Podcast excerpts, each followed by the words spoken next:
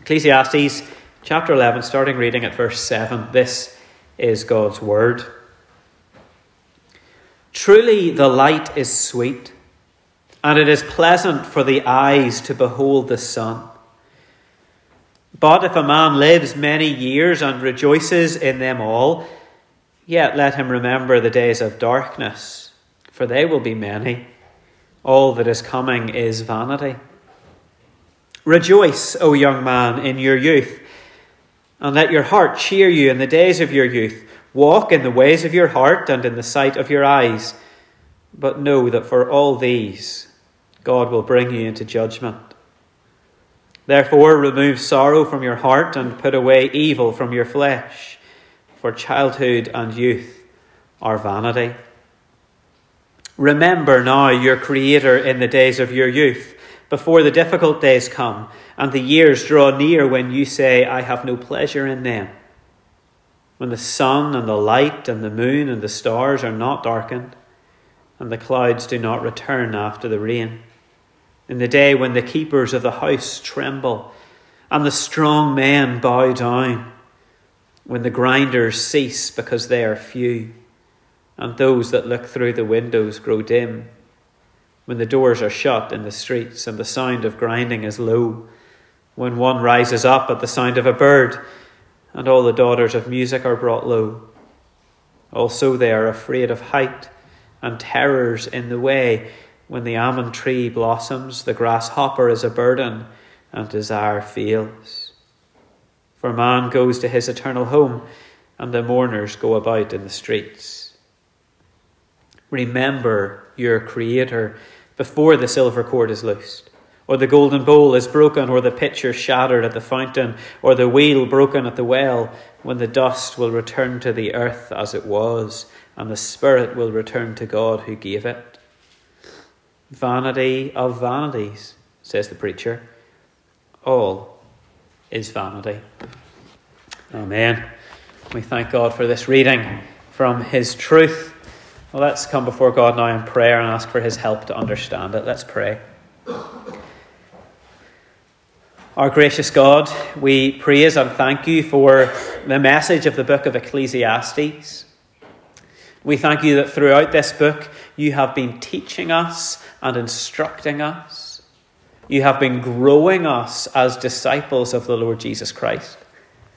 We pray that you would continue with us today, that you would help us to focus and to concentrate, but especially that you would give us that supernatural gift of the Holy Spirit, that we may understand what you, the God of heaven and earth, are saying to each one of us.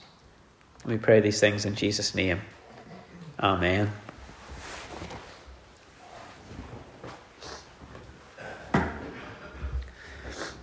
Well, I don't really know how this happened. Um, I know that it wasn't a university degree or anything like that. But somehow, whenever I was 18 years of age, it seemed to me that my father knew nothing.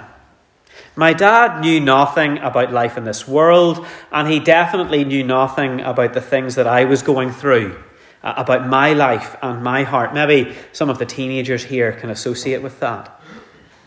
But by the time I reached 21, my father had become the wisest man on the planet.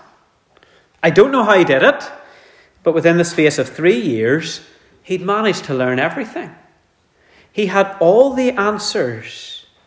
He knew exactly what to say to me at the right time. He had all this golden advice.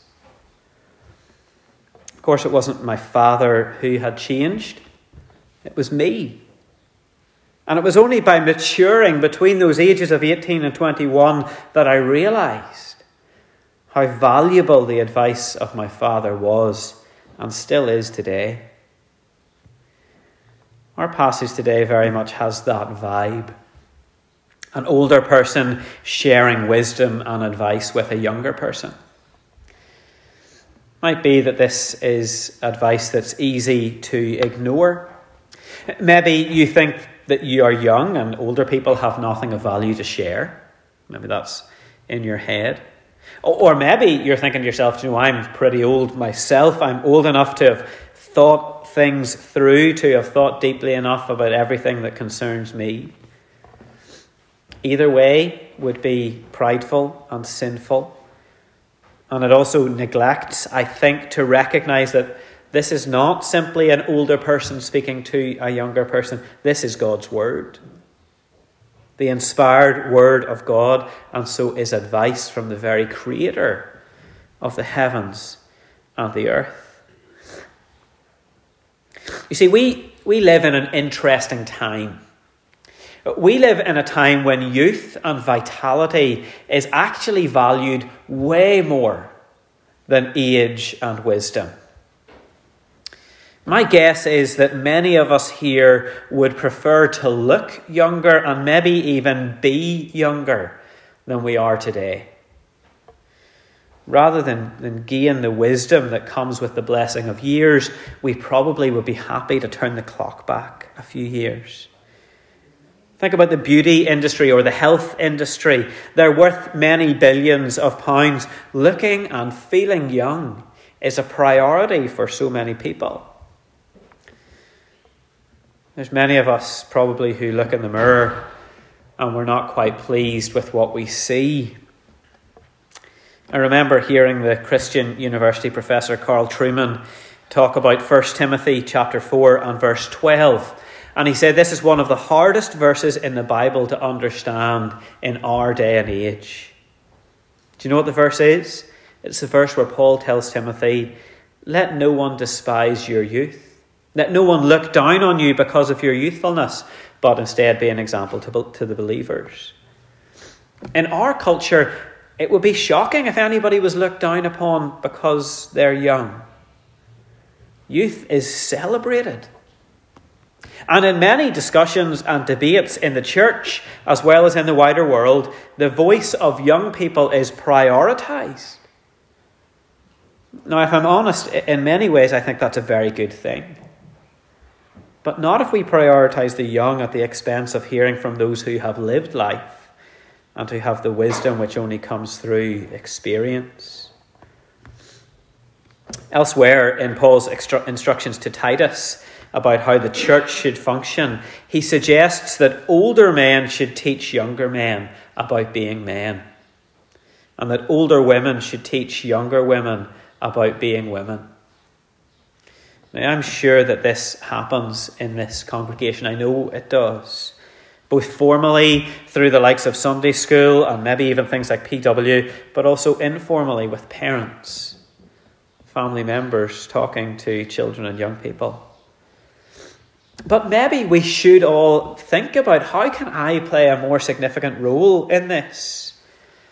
Younger people here today, do you ever seek out the advice of older people? People who have been there and done that, older believers in the church. And older people here today, do, do you intentionally use your time to give it to the younger people in our church? We are a multi and intergenerational congregation. I think we should lean into that as much as we possibly can. It's a good thing. With age comes wisdom. Life experience brings wisdom. And that is no less true for those of us who are Christians. So we need to embrace that in our fellowship. But the Bible is also very realistic today about the aging process. Because, yes, there is wisdom, but there are also many things about getting old that are not pleasant and not enjoyable. The message of chapter 12, verses 2 to 6, is a realistic but harsh lesson. Aging is not pleasant, it's not enjoyable. In many ways, it's a slow death. It would be fair to look at these verses and say age Aging is really a disease, and it only ever ends in death. Just look at chapter 12, verse 3 with me. The keepers of the house are the arms and the hands. which once in younger days were able to lift large things, but in old age they struggle even to get a cup of tea to the mouth. The strong men are legs, once able to run and jump and skip, in old age confined to shuffling behind a Zimmer frame. The grinders are the teeth, which fall out as we get older. The windows are the eyes, the doors are the ears, both of which fail in varying degrees as we get older. And so the question that we need to ask is how young do we need to be to listen to this message today? Well, I want to suggest that it's for every single one of us. Because if you're fit to be here, then although you might know something of old age, you've not reached this stage yet. You're still able to be up and about to church. So it's for every single one of us. And God has two things that He wants to teach us today in the words of the preacher. Two things while we're young rejoice in youth and remember your Creator. Rejoice in youth and remember your Creator. Rejoice in youth. I know we've covered this in previous weeks as we've looked at the book of Ecclesiastes, but it's an important point. We should repeat it. Life is meant to be enjoyable. I know there's a, a caricature of Ulster Scots Presbyterians. We are a dull and dour people. But if we ever stopped to think for a moment about the things we believe, about the prayers we pray or the songs that we sing, then we as Christians, of all people in all the world, have more reason for joy than anyone else. We all have our own personal views of life, and some people are more optimistic. They see the glass as half full, whereas others see it as half empty. But it does seem that at times we've decided to make one of our distinctives in the church to recognize that the glass isn't full yet. To be sober and serious all the time. And there are times when we should be serious serious faces, sober hearts, but not all the time. The world that God has made is good. It is wonderfully beautiful. Think about the week we've just had. The sun has shone on us. And if we follow the weather forecast, the sun will shine on us for the next week. But I'm sure there are some of you who are already ready to complain because it hasn't started raining yet. You're ready for the rain. Smiling is not sinful. Laughing and joking is not sinful. We, as people who are made by God and know that we've been made by God, placed here and now for His purposes, we should rejoice in the life that God has given us there is a sense, I think, sometimes in the church that we are joyful in a, a grin and bear it kind of way. We're joyful even though we're walking through the valley of the shadow of death. We muster up joy despite circumstances. But the Word of God is saying to you today rejoice in your youth. If you can run and jump and skip, then take great pleasure in running and jumping and skipping. God has blessed you with legs and arms, so use them while you can. In his commentary on Ecclesiastes, David Gibson quotes an essay by a man called Douglas Jones. And the contention of the essay is that the reason many Christian cultures through the centuries have failed is not because of poor doctrine, it's not because of inadequate evangelism, it's because they lacked joy. Just think if someone came in here today, if a stranger came into our service today, do you think they would be able to tell from our faces that we are the most joyful people in all the world? We have the good news of Jesus, the best news ever, and yet our faces barely crack with the delight of who we are in Christ. smiling is not sinful. In fact, it might be sinful not to enjoy life, not to rejoice in your youth, because it's a denial of God's goodness to us in creation. I had to drive to Kilkeel last week for a meeting. And, and as I got to the end of the main street in Warren and I saw the, the calm, still flat of the water, and the mountains running down to it from either side and all their drama, I was just blown away. I just had to rejoice in what God has created. This world is beautiful, and it's not wrong to feel that. It's not wrong to look out over the fields in the last week and enjoy the sun shining down on those drawing silage. Rejoice that you're able to see such things, that your eyes are able to actually see it. Rejoice in your youth. Truly, the light is sweet, and it's pleasant for the eyes to behold the sun. Rejoice, O young man, in your youth and let your heart cheer you in the days of your youth. Walk in the ways of your heart and in the sight of your eyes. We do know the first answer and question of the shorter catechism, but do we believe it? Do we live it out? Do we live as if the main reason we are here on this earth is to glorify God and enjoy Him forever? God's word is commanding you today, no matter what age you are, rejoice. Rejoice in your youth. One way you might start to do that is to begin exercising gratitude for the small things. Recognize that that piece of chocolate or the, the sip of cold lemonade is a gift from God. As you climb into your warm bed tonight, thank God for His goodness. Rejoice in your youth. And that moves us to our second point because God has created all these things, so we should remember our Creator. There are young people here today. And I want to say to the young people there's a sense in which you might hear what I'm saying, and you might take it as an excuse to go and do what you like. Maybe you've listened to previous sermons in this series and you've heard me say things like, drink good wine. And you thought, there's my minister saying, go and get sloshed. That's not what I'm saying. That's absolutely not what I'm saying. We rejoice in our youth. We enjoy the life that God has blessed us with, but that doesn't give us an excuse to do whatever we like.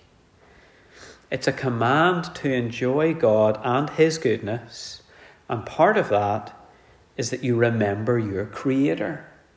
You remember that you have been made by God. And so you enjoy the things that God has given, but not outside of the bounds of His commandments. Enjoy good wine, but never to the point of drunkenness. Enjoy good food, but never to the point of gluttony. Remember your Creator because He is the one who has made you and given you life. Remember to serve Him and to worship Him with the things that He has given you. That means that it's right and appropriate to listen to God's word, to listen to God's commands, and to follow them. In fact, what the Bible's saying is that you can't really enjoy life or rejoice in your youth unless you remember your Creator. Kate and I watched a movie recently called Super 8. And in the movie, there's a train crash. A car hits the train and it comes off the tracks and causes massive damage.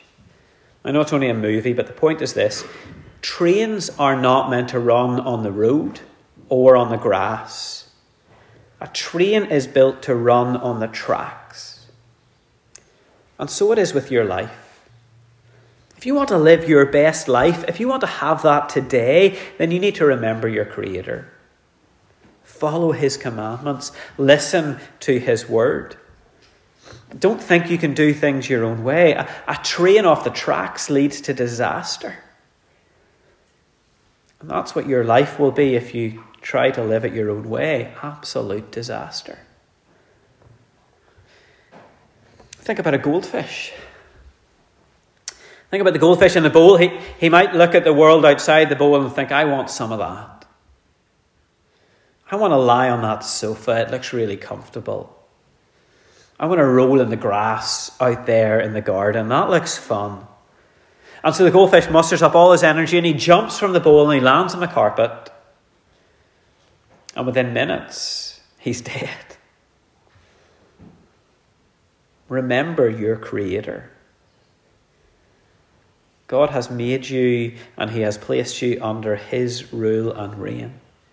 Trying to live outside of God's good and perfect law is like a goldfish trying to live outside of the bowl. It's only going to lead to death. Remember your Creator. I know that other things might look enjoyable. Peer pressure is great, especially by all of those who are in their teens and early 20s. I get that. I've been there, I've done it, it doesn't lead to joy. Only in Christ is there abundant and overflowing life. Only in Christ do we know the joy of pastures green and still waters. Remember your Creator. He's leading you, He's guiding you. Follow Jesus. Don't follow anybody else. In John's Gospel, Jesus describes himself as the door to the sheep pen in John chapter 10 and also as the good shepherd. And Jesus speaks about the thief, the thief who comes to kill and steal and destroy. And that's what the things of this world do to us.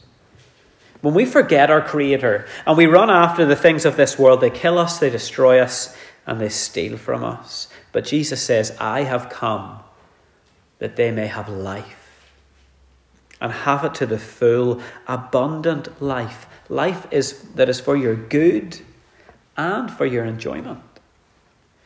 Rejoice in your youth. Remember your Creator. Both of these are done ultimately by looking to Jesus, thinking upon all that He has done for us, rejoicing in the glory of sins forgiven and everlasting life remembering that we've been created for that everlasting relationship with Jesus. A relationship that only comes from turning away from the sinful things of this world and turning to Him. Jesus is your Creator. Is Jesus your joy? This world is a confusing and depressing place. That's been really evident as we've read through this book of Ecclesiastes. There's only really one answer to all of that Jesus Christ. Jesus is the only one who can make sense in all the confusion. He's the only one who can bring true and lasting joy. And so, as he comes to the end of his sermons, the preacher of Ecclesiastes wants us to do two things rejoice in your youth and remember your Creator. There are many ways you can do that. Be grateful for the small things make public worship a priority and rejoice in it, both in your heart and on your face. Read God's word. Speak to Him in prayer. Ask Him for joy. If you find joy hard to come by, ask God. And friends, do it now. Do it today while you are still able. Do it while you are young. Because old age is coming if you're blessed to make it to old age. Life is meant to be lived for all the joy and blessing that Christ brings us here and now and even forevermore. Let me pray for us.